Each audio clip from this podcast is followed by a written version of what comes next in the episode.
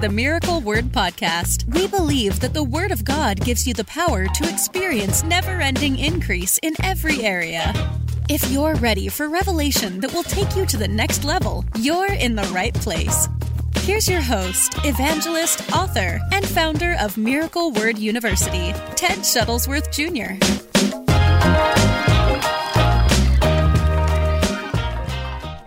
I feel like today is going to be a very important broadcast for a lot of people that are watching. Uh, the reason I say that is because it's amazing to me. Well, let me tell. Let me let me break it down uh, step by step for you. It's amazing to me where um, many Christians have arrived in the way they believe about Christianity, the, the way they believe about the Bible, the way they believe about Jesus, angels, demons, all of those things.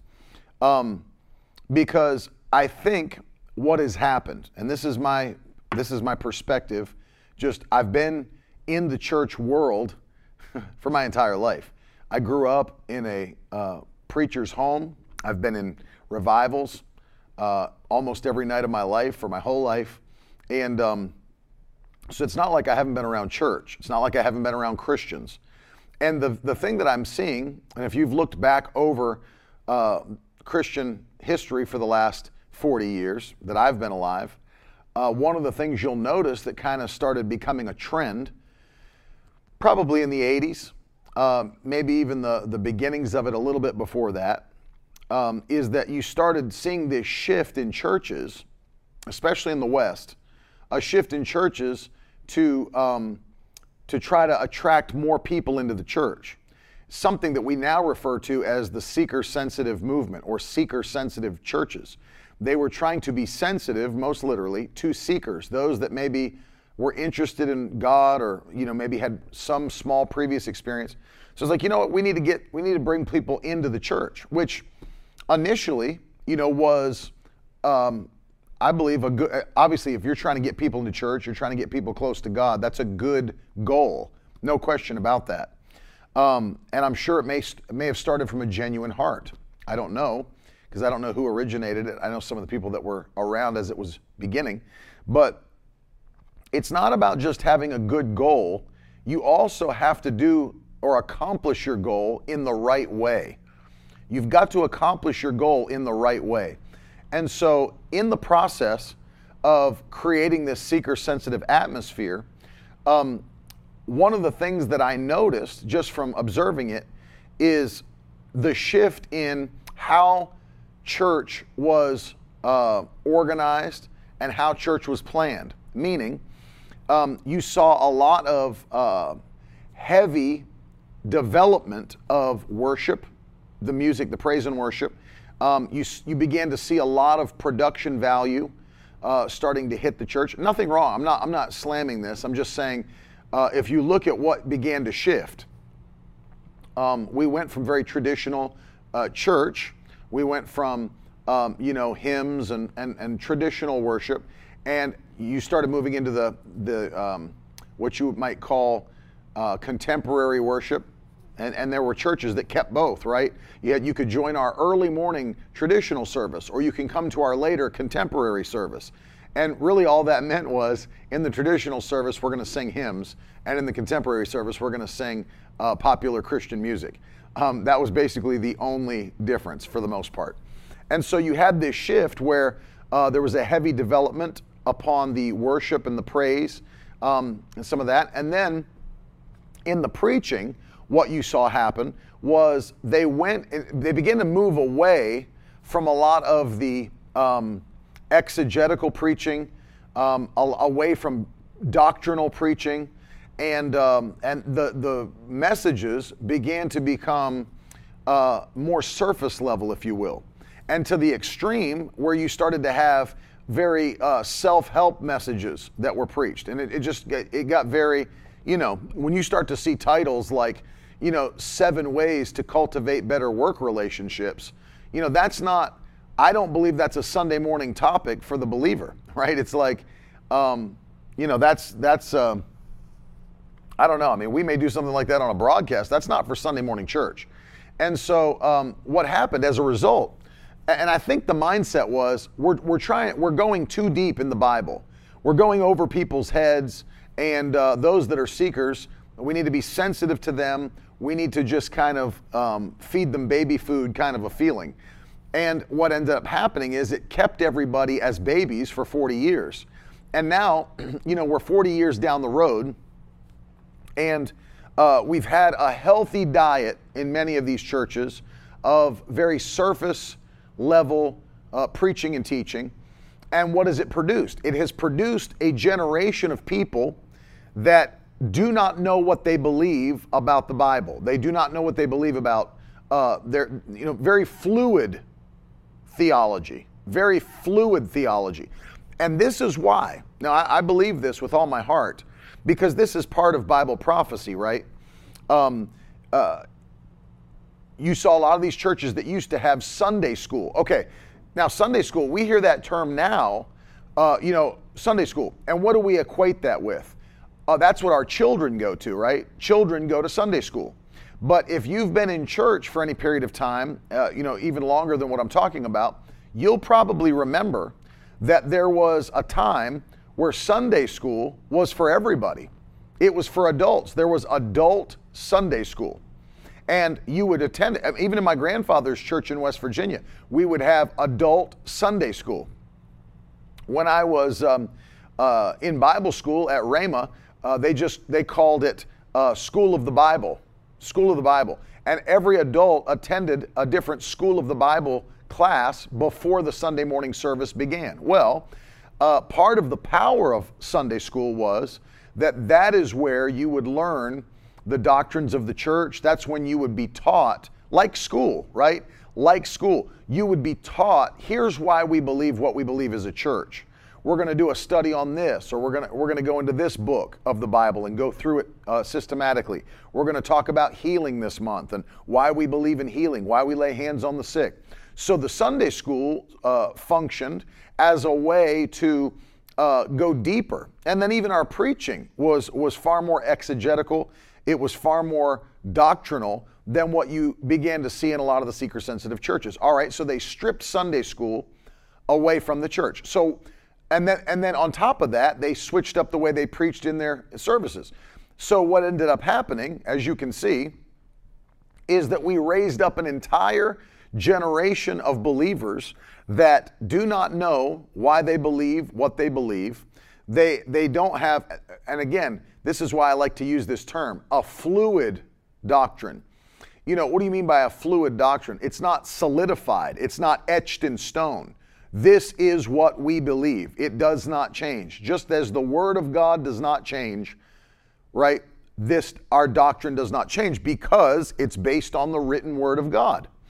So l- let me give you a, an extreme example, right? Uh, we would say, uh, for, for example, um, Jesus Christ. Now, this is a doctrine of the Christian church. Jesus Christ was God in the flesh. There's no question about that. The deity of Christ is a uh, essential. It's an essential doctrine of the Christian church. Believing that Jesus Christ was the Word that existed from the beginning of time, John chapter 1. Then later in John chapter 1, the Word was made flesh and dwelt among us, full of grace and truth, right? Uh, Hebrews 1, Jesus Christ was the exact representation of the will and nature and character of the Father. He was God in the flesh. Uh, even when they questioned Jesus, right? The Pharisees questioned him, his disciples questioned him. What did he say? How did he reply? I and the Father are one.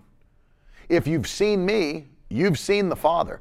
And they even knew what he was saying. It's not like he was saying, What does he mean by that? They knew what he was saying, which is why they picked up stones to stone him. They knew. He said, For what good what good work do you for what good work do you stone me? They said, Not because of your good works, because of your blasphemy, for you've made yourself like God. John chapter 10. So this is something that's been established throughout the New Testament and the Gospels. Uh, not only did Jesus claim to be God and produce the works of God on the earth by supernatural power, but the apostles believed he was God. And Paul believed he was God. And you go on down through the church, the church believed he was God. And so this is an established doctrine, right? Well, if you have fluid doctrine, love you, Caleb. If you have fluid doctrine, then what happens?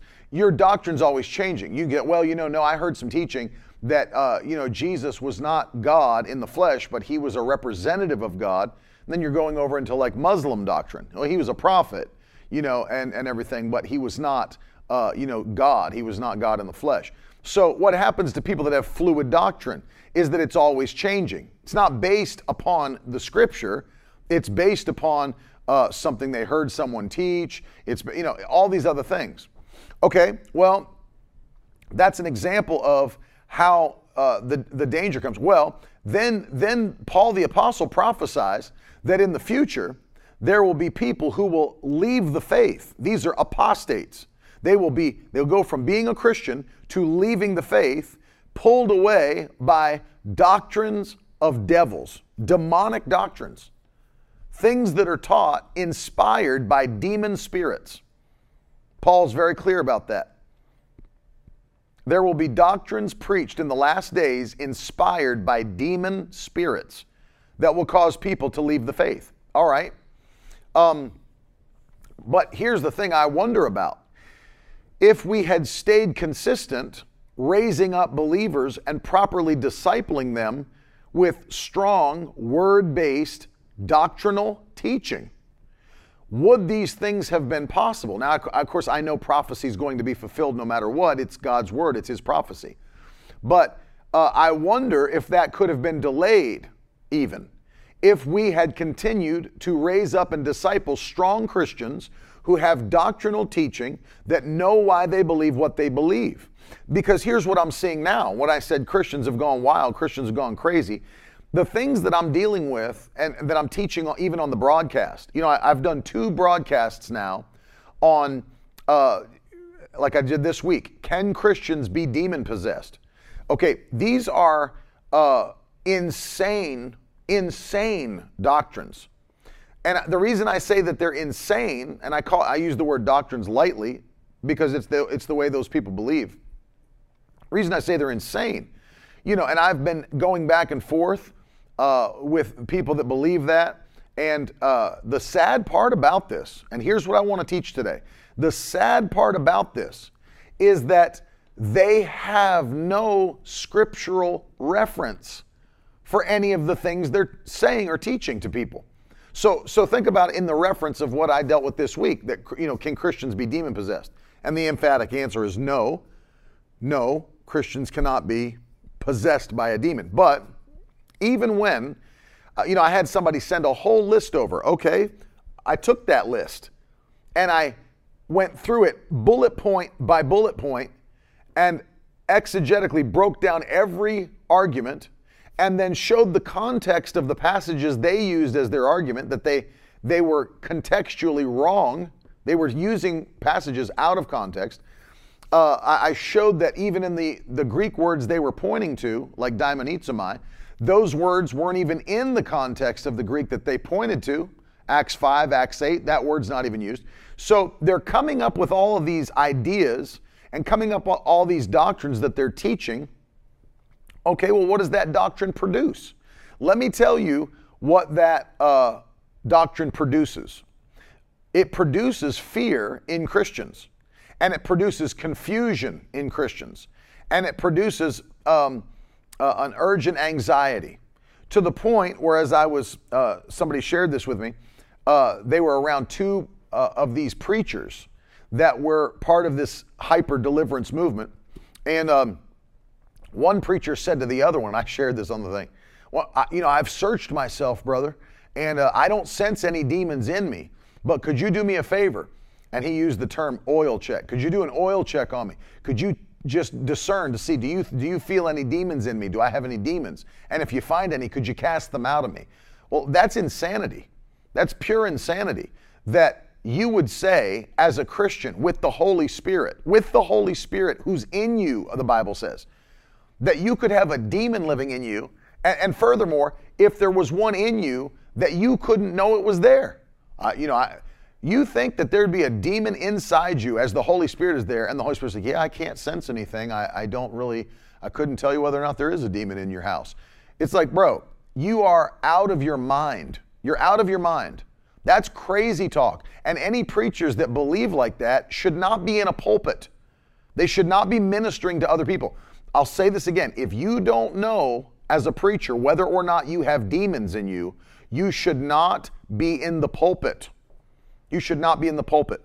And so the problem, and Jamie from Wisconsin said, is it instead called oppression, not demonic possession? I think that those markers are very important because I, I've never disagreed. Now, here's the other thing I come from a line. It's not like I'm against deliverance. here's what I don't think people get. It's not, and I'm working on a book right now called the, it's called The Deliverance Deception. I, I come from a line of deliverance ministries. You know, A.A. Allen had a deliverance ministry, healing and deliverance. One preacher said, uh, it was Brother Schambach regarding Brother Allen. Brother Allen casts more demons out of people on accident than most people do on purpose, right? And so, uh, deliverance ministry, his understudy, R.W. Schambach, R.W. Schambach, deliverance ministry, cast demons out left and right.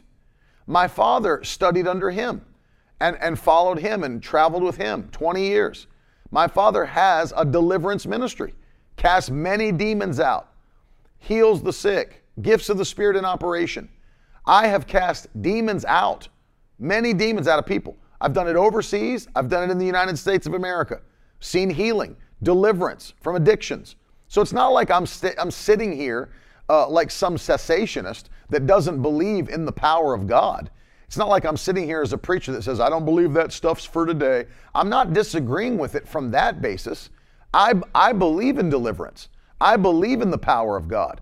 I have operated many times and continue to operate in the power of deliverance, doing what the Bible says we should do cast out devils. Cast out devils. I'm all for that.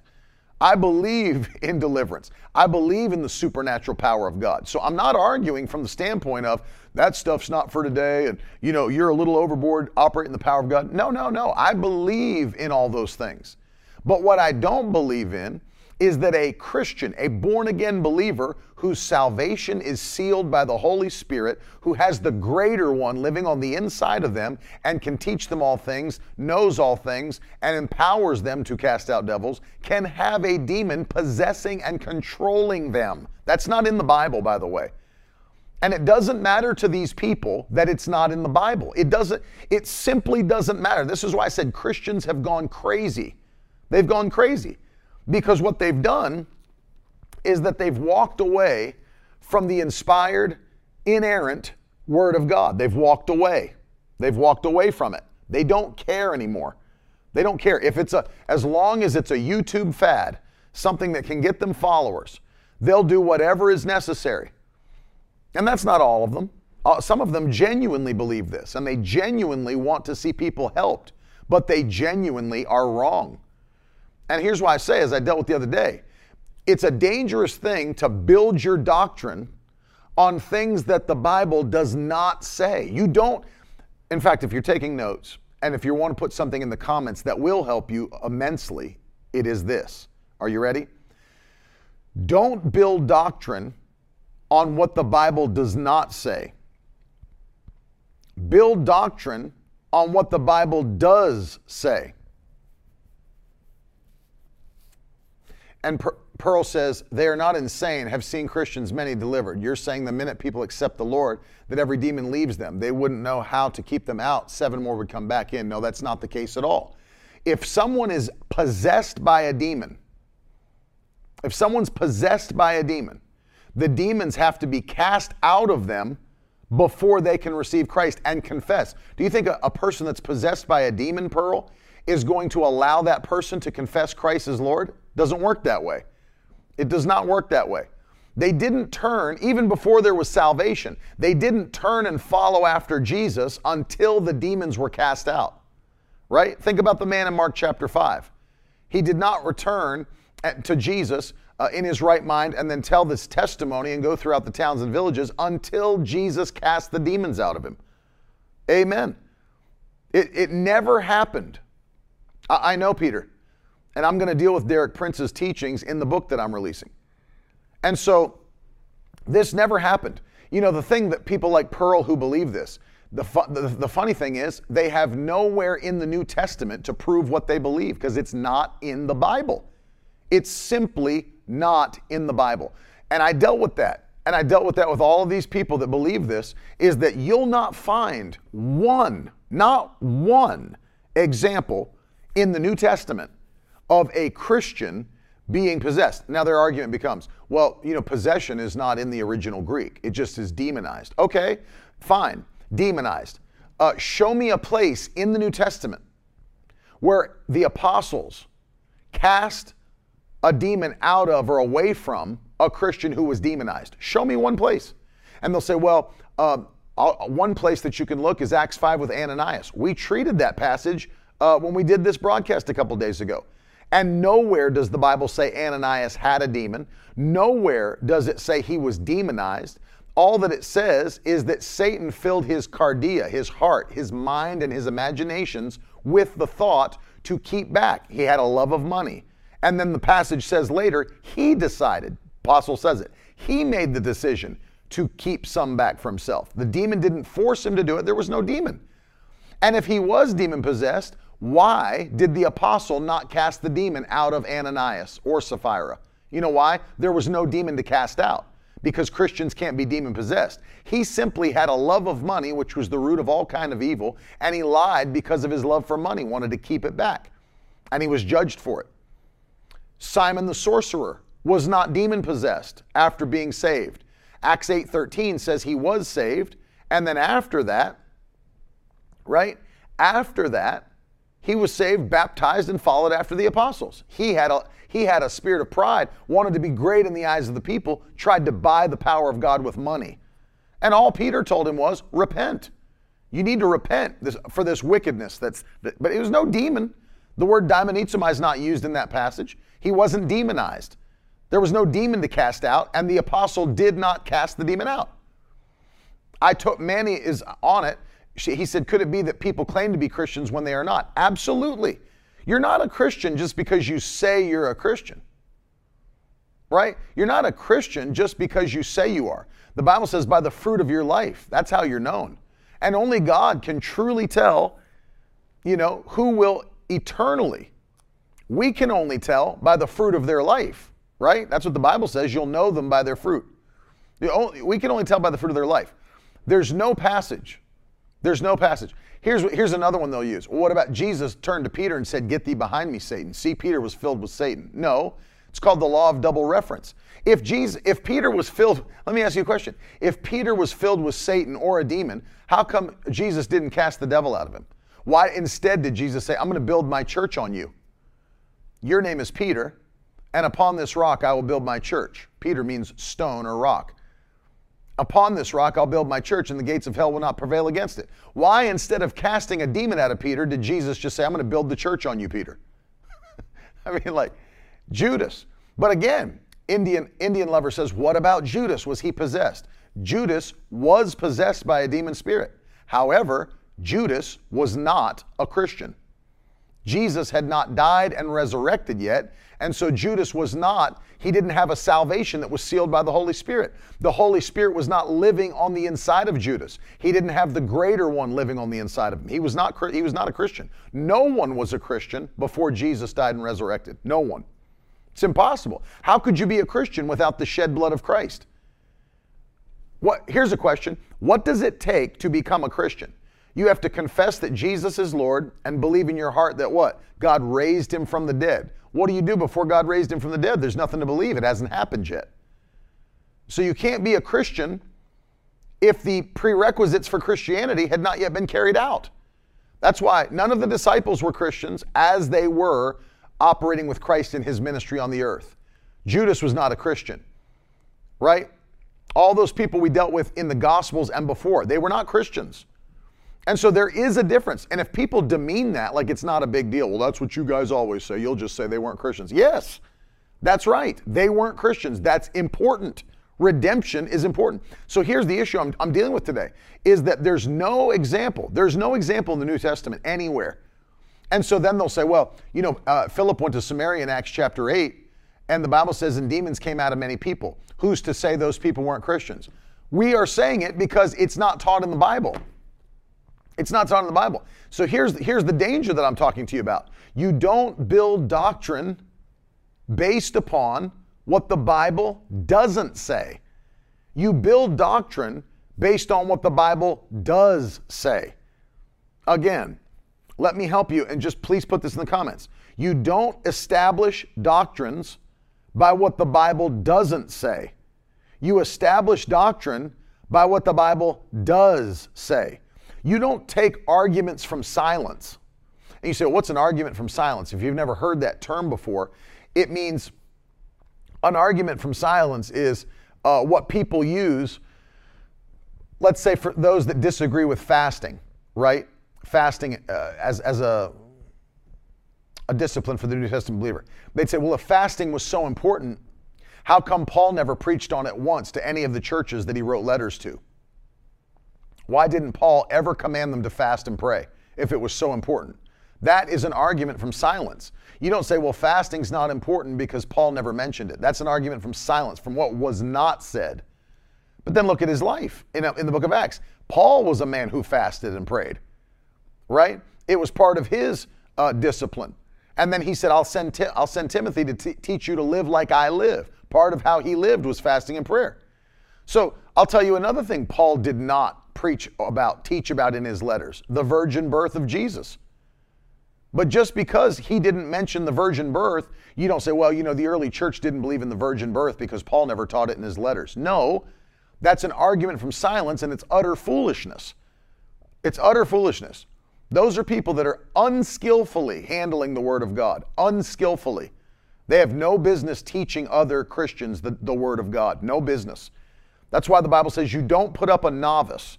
That's why the Bible says that you should study to show yourself approved a workman that doesn't need to be ashamed, that can rightly divide the word of truth. Vital. That's vital. And so people are gone nuts because they start building doctrines, but they've got no biblical basis for the doctrines they're teaching. And so you know what you know what happens? I'm going back to this term I used earlier, fluid doctrine. It changes with, you know, all the time. Just changes, changes, changes right? Because they don't know what they believe and they've got no biblical basis to uh, teach what they believe. I'll read you a quote, a comment that I received um, on Instagram. Really interesting to me. Very interesting to me. Um, that people could believe. Here's the comment The, the Holy Spirit is in His church. He leads us into all truth. Without Him, we can't understand the Scriptures. The Holy Spirit's continued to lead His church for 2,000 years. Uh, and He's talking about we need uh, councils and, and uh, you know, creeds and, and all these things. Um, and I said, Are you trying to say, are you trying to say that we don't need Scripture or we can't base, we can base our, our, our doctrine on things other than the written Word of God? And he said, No, didn't, don't you know that both scripture and church tradition, including creeds, oral tradition, ecumenic, ecumenical councils, um, and liturgy, church fathers are authoritative. Are authoritative. Are authoritative. That is heresy. That what I just read to you, that phrase that he just commented on Instagram, that is pure heresy. Let me read it to you again so you know what I'm talking about.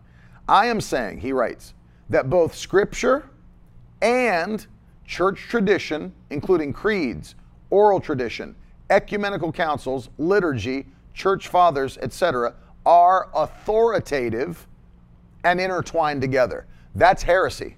To say that uh, church tradition holds the same uh, authority as the written word of God, that is heresy. To say that the church fathers, Irenaeus, you know, uh, Polycarp, whoever you want to list, the Shepherd of Hermas, I mean, whoever, whoever you want to list, that their writings or their uh, teaching is on the same level of authority as the written word of God. That is heresy. To say that the ecumenical councils held the same authority as the written word of God, that is heresy. To say that the creeds, see, I, I start to wonder if he is Catholic, because that's what Catholics believe. Catholic believe, Catholics believe that church tradition and the, the word of the church holds the same authority as the written word of God. That is heresy. That is heresy. There is nothing. In fact, let me take you to 2 Timothy chapter 3. 2 Timothy chapter 3. I mean, he and I have nothing in common. We have nothing in common. To say that the word of a man, because remember something, that's all that is. Church fathers. Okay, church fathers were not inspired by God to give us scripture. They were not. They were not. Scripture, the canon was already recognized. Just because somebody years later said, let's make a collection of canonized scripture and, and recognize it, doesn't mean that the canon was not already set in stone and recognized. So to say that the words of men, whether they be men who filled ecumenical councils, created creeds, wrote as church fathers, whatever, church tradition, whatever, to say that that holds the same authority as the written word of God is heresy. Uh, there's no other word to. And, I, and listen, I'm not one of these guys. You know my, my YouTube channel. I'm not one of these heresy hunters that's like watching everybody's video to point out another person's preaching heresy and he's preaching heresy and they're, they're heresy hunters. Uh, you know, I'm, they're just waiting for one person to slip up in a message and say the wrong thing so that they can do a whole video on it. I'm not doing that. I'm not even mentioning the guy's name. I'm just telling you to believe that way is heresy. It's absolute heresy. To put the words and teachings of men on the same level as God's inspired word is heresy. Now, of course, there's passages in the Bible that refer to the apostles' teaching verbally, their oral teaching. But can we keep in mind, please, that the apostles of the Lamb were inspired by the Holy Spirit to create canon. That's why they were that's what they were uh, inspired for.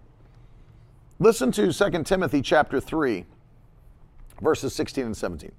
All scripture is breathed out by God and profitable for teaching, for reproof, for correction, for training in righteousness. Listen, that the man of God may be complete, complete, equipped for every good work. So here's what I'm telling this person or anybody that may believe that way. Not only is what you said heresy, but the reason that it's heresy is because you say that we need church tradition and you say that we need the ecumenical councils. I'm not saying that, that we didn't um, need them, I'm saying they're not inspired. They don't hold the same authority as Scripture. But saying all that means that we, we can't just have the Word of God and be complete and equipped for every good work. So, in his opinion, we needed church tradition to be complete and equipped. We needed ecumenical councils to be complete and equipped. We needed creeds to be complete and equipped. Creeds were extremely helpful. But again, they've got to be based on what? Scripture. They've got to be based on Scripture. What the ecumenical councils discussed and decided needed to be based on Scripture. He pointed out Acts 15. If you were with us for the Galatians study, I went through the Jerusalem Council and why it was important in Acts 15 uh, for the Galatians and for all Gentiles. But again, the, the Jerusalem Council did not come up with new doctrine. What did they do? They pointed back to doctrine that had already been established for thousands of years with the Jews. And so they understood. They were operating by inspired doctrine. We know. And keep in mind, with the Jerusalem Council, these are apostles that are inspired to continue to create canon. Ephesians hadn't been written yet in that way, where it's like, uh, we are saved by grace through faith alone and not by works, lest any man should boast. These things are being developed and ongoing, and they were inspired to do it. The problem is that you take that same approach and now, 2,000 years later, say, Well, I read a book from a guy and that guy said, you know, that, that demons can be in Christians. And I, am just telling you, I think that that's the case. I feel it in my spirit, and I'll tell you, I've seen it with my own eyes. That's not, you don't build doctrine on experiences. You don't build doctrine on experiences. That's total and utter foolishness. Total and utter, utter it's heresy to say that these extra biblical things are on the same level of authority as the written word of God. Pray you get better, Jason. Pray God touches you. I saw the, the enemy attacked you. Now pray, I'm praying for you that the Lord will touch you in quick recovery in Jesus' name. I'm just telling you. And this, now I say that things go crazy. The reason things go crazy and you get out into these weird fringe doctrines is because people aren't basing what they have on the Word of God. The only reason I'm dealing with this one is because it's the latest one we've dealt with on the broadcast. But there's nowhere in the Bible that you can teach and preach those things in the New Testament. And so as a result, what are you doing? Well, I think that some of the people Philip cast demons out of in Samaria were, were Christians. Where does the Bible say that? Where does the Bible say that? I'll help you. It doesn't say that. Well, you know, the apostles went through all these regions casting demons out of people, and who's to say many of them weren't Christians? Uh, the Bible. The Bible is the one to say that many of them weren't Christians because it doesn't say it. It doesn't say it. Did you ever wonder why there's no instruction or teaching? I pointed this out the other day, and I'm doing it from this perspective so that you can so that you can say. And Pearl, see that Pearl says, where does it say they weren't? But did you ever notice this, Pearl? This will help you if you think about this. There's never been one instance of a Christian having a demon cast out of them in the Bible. There's no apostle that ever did it. There's no church member that ever did it. And there's no instruction anywhere in the uh, New Testament for what a Christian should do if they become demon possessed or demonized, as these people would say. There's no instruction other than they don't say, hold a deliverance service and get the demon cast out of you. No. You know what the Bible says? Use self control. If you're battling with anxiety and if you're battling with fear, what does Philippians say? It says that you need to come and uh, make your requests known unto God. Eh, don't be anxious about anything, but in everything by prayer and supplication with thanksgiving, make your requests known unto God, and the God of the God of heaven will give what? A peace that passes understanding that will guard your hearts and minds by faith. So, uh, what does that mean? If you're battling with that, you don't need a deliverance service where have a demon cast out of you. You need to just pray and thank God, and then peace will come on you, and it'll guard your heart and mind. Amen. So, what does the Bible say? All these things. Walk in the Spirit. You'll not fulfill the lusts of the flesh. It doesn't say that if you have these things happening in your life, you need someone to cast the devil out of you. No, it says walk by the Spirit. You'll not fulfill the lust of the flesh. And it's a dangerous teaching because it opens people up. And then you have uh, immature Christians. Well, do I have a demon? Maybe I'm demon possessed. Maybe that's the reason all these things are happening to me. And, and then you start getting into all this crazy nonsense. I've, I've got generational demons. They've, got, they've gotten into my bloodline. Where is that in the Bible? Where is that in the Bible? That's taught. If you guys don't know that that's taught, that's taught. I got a generational demon. I was in a service with a person one time, I couldn't even believe it. I thought they were legitimate.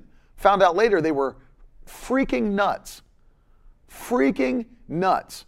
Did way too many drugs before they got saved. Way too many. And they're nuts. And I'm sitting there listening to this person teach, and they're teaching about generational demons that get into your bloodline. No, this is no lie. Generational demons that get into your bloodline, and then you have to, by faith and by the Holy Spirit, you have to time travel back to the place where that demon entered your bloodline, and then you have to cut it out. An angel or the power, you know, of, of the angel has to cut it out of your bloodline. It's like, what in the hell are you talking about? Because that's where that doctrine comes from hell. Straight from hell. And I'm listening to this woman tell a guy, no lie. Um, first of all, she taught her whole message on Christians that are battling this stuff. Are, it's because they have legion in them, the demon legion. So, all according to this woman, all of these Christians that are battling this stuff, it's because you have an army of demons in you. Let me tell you something. If you have an army of demons in you, you're not a Christian. Le- Legion is inside you. And I'm listening. I'm listening to her. She's like, now everybody get somebody in the everybody get somebody in the uh, in the auditorium and begin to pray for them. And uh, and she's next to this guy, and I'm standing there listening because I'd already finished praying for my person and there's got this old guy. And she's like yelling. And it's like old guy and his wife stand next to each other. And she's like yelling. Now I'm telling you, there's a demon in you right now. There's a demon. And and and, and there's an angel. That's what she's saying to the person. That's the guy's like freaking out. He's like, but there's an angel standing by you with a flaming sword, and he's getting ready. He's an expert in cutting demons out of people. So get ready. The angel's getting ready to cut a demon out of you right now. It's like the dude's like freaking out. He's like, ah! It's like, dude, that's not in the Bible. that's not how deliverance works. That's not how deliverance works. No. That's not true, Pearl. Wake up. Open your mind to the Bible. The man in Mark 5 was not a Christian, you genius. Mark 5, the man is not a Christian, he's a sinner. I, I don't understand how these people are so inept. You're inept. Leading people into a place of bondage because you can't read. Open your Bible and put away every book you bought at Barnes and Noble because it had a pretty cover in your women's book group. And open your Bible and read what the Bible says and stop being stupid and deceived. There's a demon that's in you, and, and there's an angel with a flaming sword. Where is that in the Bible? We are to cast out devils. We do it. Angels don't do it. We do it. You've got too much time on your hands doing Google searches for, you know. It doesn't matter. It doesn't matter what you've seen. It doesn't matter what you feel in your spirit, Pearl. None of that matters. It's what the Bible says. This is why, and I'm glad we've had some Christians that are on the nuts side log on to the broadcast today because it proves my point. People don't care what the Bible says. Pearl does not care what the Bible says. She simply does not. And many Christians are like Pearl, that they just simply don't care what the Bible says. They don't. And that's why they get nuts like Pearl and her women's book club, because they don't care. They would rather jump into a New York Times bestseller. I say, ooh, mm, that's powerful. Mm, oh, yeah. Then opening their Bible and reading what the Bible says and then obeying it. There's no angel that casts demons out of people. We are commanded as believers to cast demons out. There's no, there's no uh, angel with a flaming sword standing by you to carve demons. Lord, send the demon carving angels now. It's like, no, I'm not arrogant. I am abiding by what the Bible says. It's called a rebuke. Receive it with humility and change your life. That's why, by the way, that's why the fivefold ministry gifts are set into the church to perfect the saints. I'm doing what I'm actually called to do, to rebuke foolish nonsense like people like Pearl are spewing on people, vomiting out of their ignorance. Vomiting out of their ignorance. That's why, notice, and I know you can't tell if, if you're not on, on Facebook, because Pearl's on Facebook. Notice, she doesn't respond with any scripture verses or any exegetical commentary. It's all like what she's seen and what she believes. And it may, it may be possible that someone else could have what the man of Mark. It's not possible. It's not possible because it's not in the Bible. And see, this is why I'm telling you Christians have gone out into the deep end, left field, because they don't abide by what the Word of God says. You don't build doctrines on what the Bible doesn't say, you build doctrine on what the Bible does say. Well, I don't know. I heard I heard a guy one time, and he was telling a story about one time when they were in Tibet, and they saw this guy that was a pastor of a local church in Tibet, and then snakes started coming out of his throat when they started speaking the word to him, and, and spiders crawled out of his ears. But he was the pastor of the church. It's like, okay, maybe he wasn't a Christian. If you've got demonic snakes crawling out of your throat and spiders out of your ears, it's very possible the Holy Spirit does not also inhabit that temple. I'm blown away. I'm blown away because people are so, they're so much more ready to accept some story from somebody.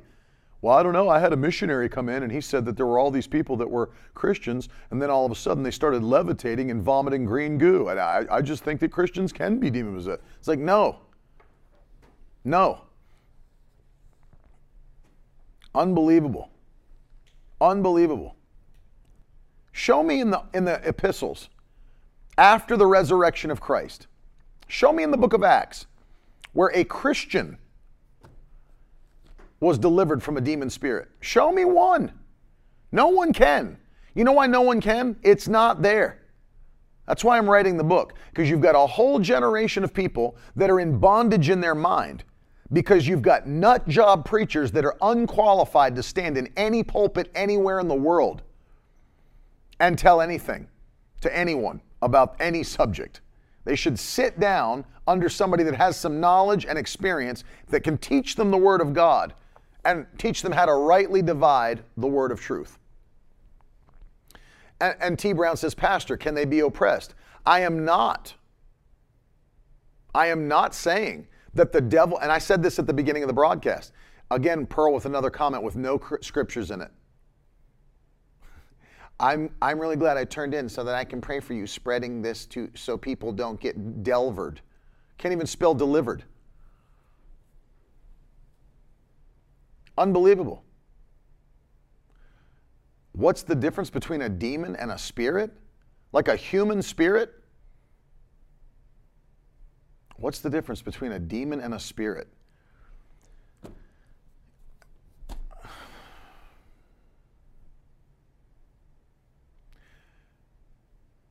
No, that's not true, Chantel. This man is dismissing every every deliverance testimony. Christians can de- demons can live inside of people whether they're Christians or not. Not in the Bible.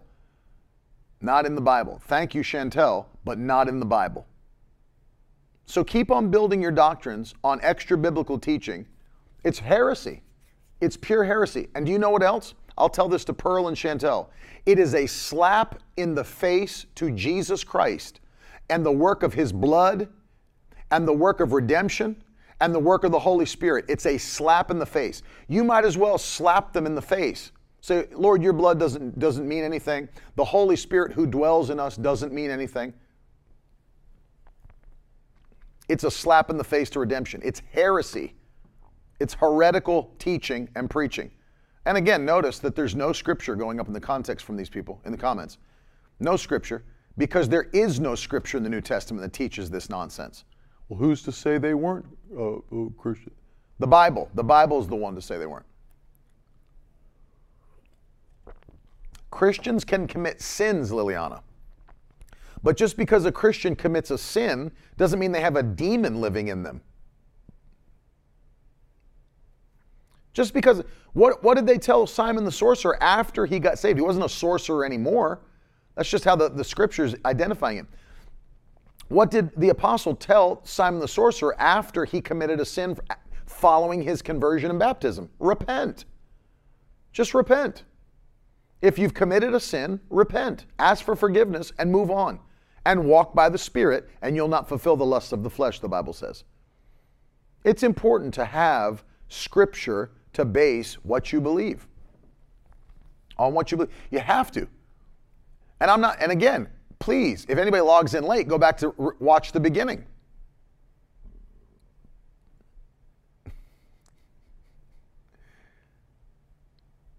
No, Pearl, what I'm saying is you can't be you can't be possessed by a demon spirit and then a spirit have control of a person and then them get saved. It doesn't work that way. The demon has to be cast out of them because you have to be able to confess that Jesus is Lord and that God raised him from the dead. If a demon has possession of you, then you're not going to be able to do that. You're not going to be able to do that. It's like the, the one demon I cast out, and actually it was two demons in this woman. I was in Brazil preaching, two demons in a woman. And she's there, and as people are trying to get saved, she starts to manifest and starts to try to punch all of these people in the face. It took four full grown men to hold this little woman down who was manifesting demonically and I ended up having to cast two demon spirits out of this woman. She couldn't get saved until I cast the demons out. While I'm getting ready to pray the prayer of salvation with an entire altar full of people that want to be saved, she is trying to attack and assault them. So it's, it's kind of hard to be like, hey, could you just stop assaulting the, uh, uh, the people who want to be new, new believers and just say this prayer for salvation? No, you have to cast the demons out that are controlling the individual And then, and that, so what do we do?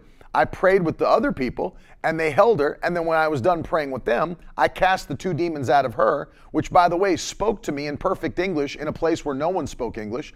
And then after I cast the two demons out of her, she came to, began to speak Portuguese, and a- asked the uh, ushers, Where am I? Where am I? And then they told her, You're in church. They led her over to the pastor, and the pastor led her to Jesus. Notice, and that's not, a, that's, I don't base my doctrine on what happened there. I base my doctrine on scripture. I'm just giving you a story of like how it works. Because you've got to, yes, I am answering. And so demons cannot inhabit Christians. There's nowhere in the Bible where that happened, ever. Ever. We are already possessed by a spirit. It's called the Holy Spirit. The greater one lives in us. The same spirit that raised Christ from the dead dwells in you, quickens your mortal body. You've already overcome spirits of Antichrist, the Bible said, for greater is he who is in you, in you, than he that's in the world. It's not demons in you, the Holy Spirit. The fullness of God dwells in you. Bible teaches that. Bible doesn't teach demons are in Christians. The Bible says the Holy Ghost is in Christians. That's why you have power to cast out demon spirits. Think about what the Bible says, not about what you read in some book in a women's book club. It'll help you. I'm telling you, it'll help you. It will help you. And so, listen, I, as I said at the beginning of this, I'm not saying Christians can't be a, attacked by the devil. Of course they can. Why would you need the shield of faith to extinguish every fiery dart of the wicked one? Of course, Christians can be attacked by a devil or demon spirits.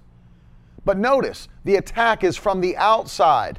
They're launching fiery darts at you, whether literally or figuratively. They're launching fiery darts. What does the shield of faith do? Quenches, extinguishes every fiery dart of the wicked one. They're not in your in you. The Holy Ghost is in you. Amen. So of course Christians can be attacked by the devil, but we've got authority to overcome the attack. See? And you see how weird and wild this gets if you don't base what you believe on what the Bible actually says. What the Bible actually says, not what some dude that you heard at a conference said. What does the Bible say? That's why I'm not asking you to just blindly believe me. I'm saying open your Bible and study it, and you will come to the proper conclusion if you, if you properly interpret the scripture.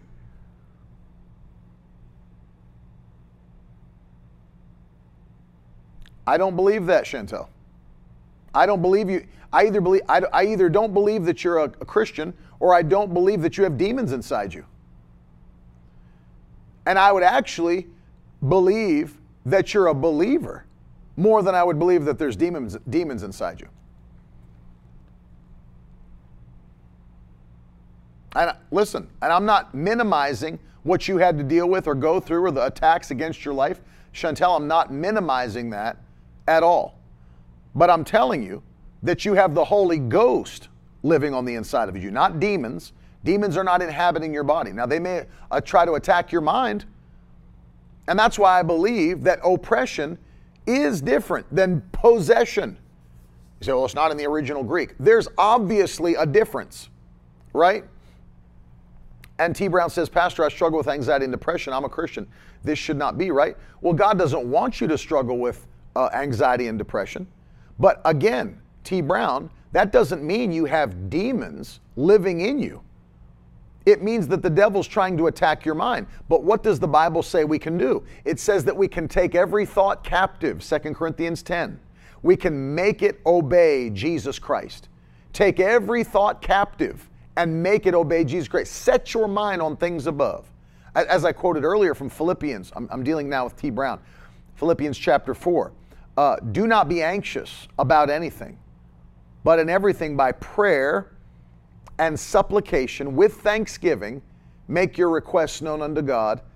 And then what will happen? The peace of God that passes all understanding will guard your heart and your mind. Right? T. Brown. And so guard your heart and mind. You say, well, I'm dealing with heaviness, I'm dealing with depression dealing with heaviness, I'm dealing with depression. Put on a garment of praise for the spirit of heaviness. Begin to praise God. in his presence is fullness of joy. Do what the Bible says. You, it's not that you don't have demons living in you. That's not what the Bible teaches. There is an attack of the enemy. We don't wrestle against flesh and blood. I get that. Principalities and powers. I understand. I understand. But what do we do? If you read Ephesians chapter 6, the Bible doesn't say that if you're dealing with principalities and powers, you need to get to a deliverance service. No. You put on the full armor of God. Let me let me take you there quickly. And Chantel, I'm going to pray for you too. I'll pray that God, God will touch you, and I'll pray. But, but I'm not asking, the, I'm not casting demons out of you. Look at this. Let me read this to you so people can understand how Paul would have dealt with this situation. Ephesians chapter 6, verse 10.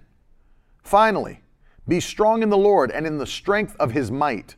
Put on the whole armor of God that you may be able to stand against the schemes of the devil. Okay? So there are schemes of the devil. Right? I'm not denying that there's attacks of the devil. I'm not, I'm not denying that the enemy tries to launch things at, at even believers. Of course he does. He's talking to believers in Ephesians 6. Ephesians chapter 6, beginning with verse 10. And I'm reading down to the uh, verse 20. Be strong. So that's a command, isn't it? Be strong in the Lord. That's not, uh, you know, it's not an automatic thing. He's commanding them to be strong because then he tells them what to do in order to be strong. Be strong in the Lord and in the power of his might. Put on the whole armor of God that you may be able to stand against the schemes of the devil. You know what that means? If you don't put on the whole armor of God, you don't you can't stand against the schemes of the devil. Doesn't mean you're going to get demon possessed. It just means that the attacks will remain. The attacks will remain. Anxiety remains. Depression remains. Suicidal thoughts remain. Sickness remains. Why? Not because there's demons living in your body, but because you have not. It's just like uh, if you if you've ever seen a picture of this with somebody in school that's being bullied, bullied, bullied, bullied, bullied. Yes, if a person has a demon, they're not a Christian pearl. That is correct. Christians can't be possessed by demons. No Indian lover, curses from generations cannot stay with you. It, the power of redemption breaks the curse. It's like even in the Old Testament, how can you curse what God's already blessed? And the Bible says in Ephesians 1 3, you've been blessed with every spiritual blessing in heavenly places in Christ Jesus. So, how can the devil overpower the blessing that's on your life and curse you? generational curses come to an end. Now, what, what people don't realize is that if they don't take authority over these attacks from the enemy, then these things persist. It's like a bully in school that you didn't even know had a glass jaw, but just because he's bigger than you, you just keep taking it and taking it and taking it because people think that the devil's bigger than them because they don't know who they are in Christ. And they don't know that the greater one lives on the inside of them and that the same spirit that raised Christ up from the dead is quickening their mortal body. So they'll every day at school, getting beat. And they just take it and they take it and they take it. Well, he's bigger and, and, and he's, he's bullying me every day. And then one day, when they've had enough of it, they rear their fist back and they put one into the guy's jaw and he, he's knocked out cold to never mess with them again. Why? Because you took it and you took it and you took it. Instead of standing up by the authority that's in you and saying, Enough is enough in Jesus' name. Enough is enough. How can the devil curse what God's already blessed? People give so much credit to the devil and demons, and they're already defeated, already under our feet. We're seated in heavenly places with Christ Jesus. What, what Bible are people reading? Is, it blows my mind. Anyway, be strong in the Lord, power of his might. Put on the whole armor of God, that you may be able to stand against the schemes of the devil. For we don't wrestle against flesh and blood, but against the rulers, authorities, cosmic powers, present darkness, against the spiritual forces of evil in heavenly places. Therefore, take up the whole armor of God, that you may be able to withstand in the evil day. Having done all to stand, stand firm. Stand therefore, having fastened on the belt of truth, and having put on the breastplate of righteousness. Get that? Truth, that's the word of God. Righteousness, that's your salvation. As shoes for your feet, put on the readiness given by the gospel of peace. The gospel, once again, the word of God. In all circumstances, take up the shield of faith. How does faith come? By hearing the word of God, with which you can extinguish all of the flaming darts of the evil one. Take the helmet of what? Salvation. And the sword of the Spirit, which is what? The word of God. Praying at all times in the Spirit with all prayer, supplication. To that end, keep alert with all perseverance, making supplication for all the saints. I'll stop there. See, he just explained to you how to be strong in the Lord. Put on the whole armor of God. And I'm just going to tell you to not fall into this stuff, to not fall into this foolishness, this heresy, you have got to know what the Bible says. You got to know what the Bible says. You have to understand. And so, you know, I love these guys. I'm sure they're doing it with a, a, desire to truly help people. Maybe some of them are doing it to just blow up their YouTube channel. But let me, let me tell you something. I would never teach something that, that was uh, you know, specifically um, controversial and teach stuff just just as as clickbait to get people. I, I just need subscribers. I don't just need subscribers. I'm trying to teach what the Word of God actually says. And maybe some of them are genuine in what they're teaching. Maybe they're not. Maybe they're not. Maybe they are just being sensationalists. God help them if they are. Because it takes people in deception harms believers, especially immature believers, to teach false doctrine and to believe, like uh, the comments that I read to you, to believe heretical things that other people, what they have said and what human voices have said and what men have done, hold the same authority as the inspired word of God. Heresy. Pure heresy. It's foolishness. so, unbelievable. But here's the key let what you believe be based on proper interpretation of the Word of God. This is why. This is why it's so very important to know how to rightly divide the word of truth. So important. And you've got to know it, or you'll be plagued throughout your entire life. Plagued. I'm putting out the challenge to Mark C. Give me one passage of scripture in the New Testament that shows a believer being delivered from a demon. Just give me one. Just give me one. That's all I'm asking. That's all I've asked for anybody.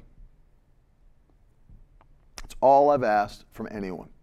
So the reason nobody can do it is because it's not in the Bible. It doesn't exist. It doesn't exist. And the sad part is that people would rather believe sensational things. And, and listen, part of it is because people are hungry for the Spirit and for spiritual things. And I feel bad because many churches have stepped away from the supernatural. But listen, as supernatural people, as supernatural people, we hunger for supernatural things. And I have I understand that. That's why people want the supernatural. They don't want dead dry religion. They want the supernatural. Mark, you keep saying these things. People can have demons. It's that simple, whether you're a believer or not. Show me in the Bible, Mark. Show me in the Bible, because that's the only thing that defines doctrine in the Christian world the Bible. That's it. Give me one, one instance of a Christian having a demon cast out of them in the New Testament. Give me one, just one. Just one. I'm begging you. I'm begging anybody that's a proponent of this stuff, that believes it. Just give me one instance in the scripture where a Christian had a demon cast out. I don't disagree with Mark that people can, um, every instance of demonization in the Bible, there are no instances of Christians having demons cast out And. That's my point. Go back and watch the whole broadcast. And the sad thing is, is that people are hungry for the supernatural. Many churches have eliminated the supernatural. I can make a promise to you that that's something Miracle Word Church will never do. We'll never quench the Holy Spirit. We'll never despise prophecies. We'll never forbid speaking in tongues. We will never step away from the mighty move of the Holy Spirit because people need the power of God in operation in their lives. They need the book of Acts style Christianity at work in their families and in their lives because people are people are being attacked. As again, as I said, people are being attacked by the devil.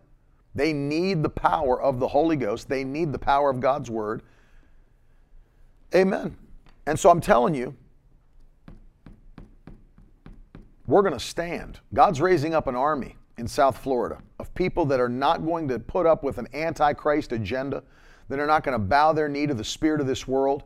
People that will do what the Bible says and stand and boldly proclaim, seeing souls come in from every direction be saved, people baptized in the Holy Ghost, people changed, people healed, people delivered from addictions. Mark still has no verses of Scripture because he doesn't know the Bible. You can, stand, you can always sit and say, You just don't understand, brother. You just don't understand the way it works. I understand it, but you don't understand it. And the things I understand, I can't explain because I have no scriptures for it. But I just understand it, brother, and you don't understand it, but I do understand it. That's an excellent, excellent argument, Mark. Um, that'll get you far in life.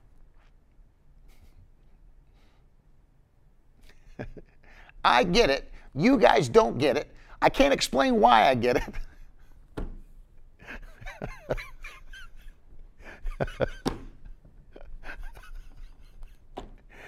I'm not laughing with you, Mark. I'm laughing at you.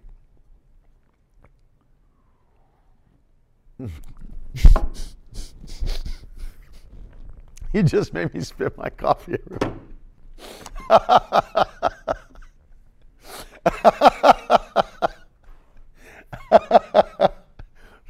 now I need paper towels. oh, Mark, thank you. Thank you, Mark.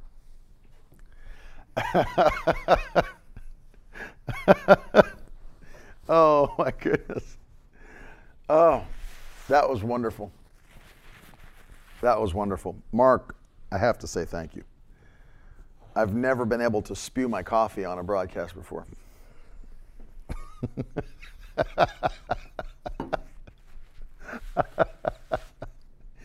oh, man. And again, there's still not been any verses of Scripture put into the comments section.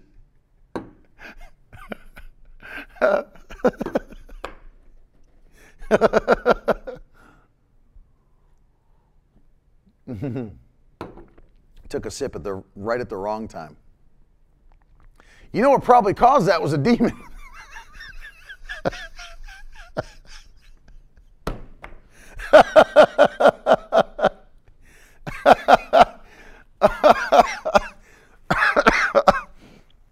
oh man.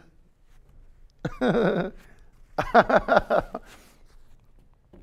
again, we've still got no scriptures from anyone who believes this stuff. it's a coffee demon.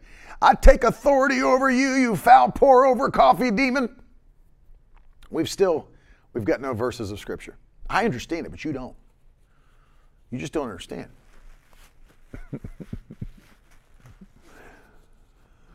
if people would just simply read the Bible in context, read the Bible in context, let it speak, let the Holy Spirit say what He said, and then believe it, and then apply it. It'll bless you. Father, I pray for those that are watching today, those that are part of the Victory Tribe, and those that have come on to troll. We pray for everybody. Give us all a hunger for your word. Give us wisdom as we read your word.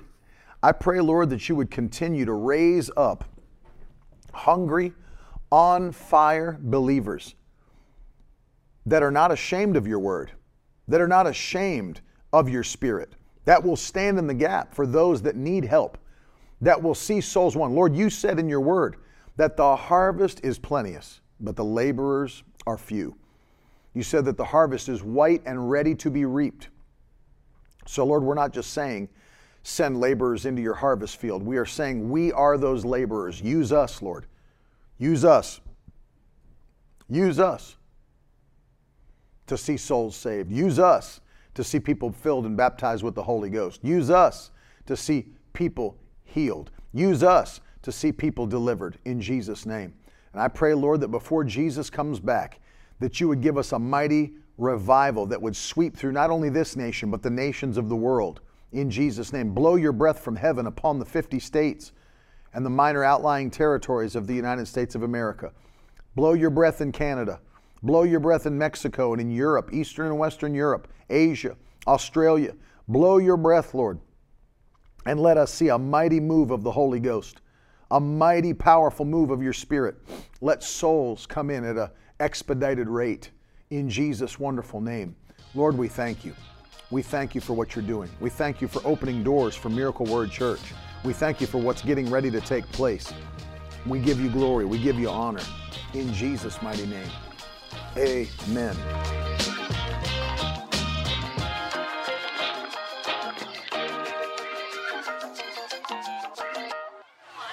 Now that's the stuff leaders should be made of.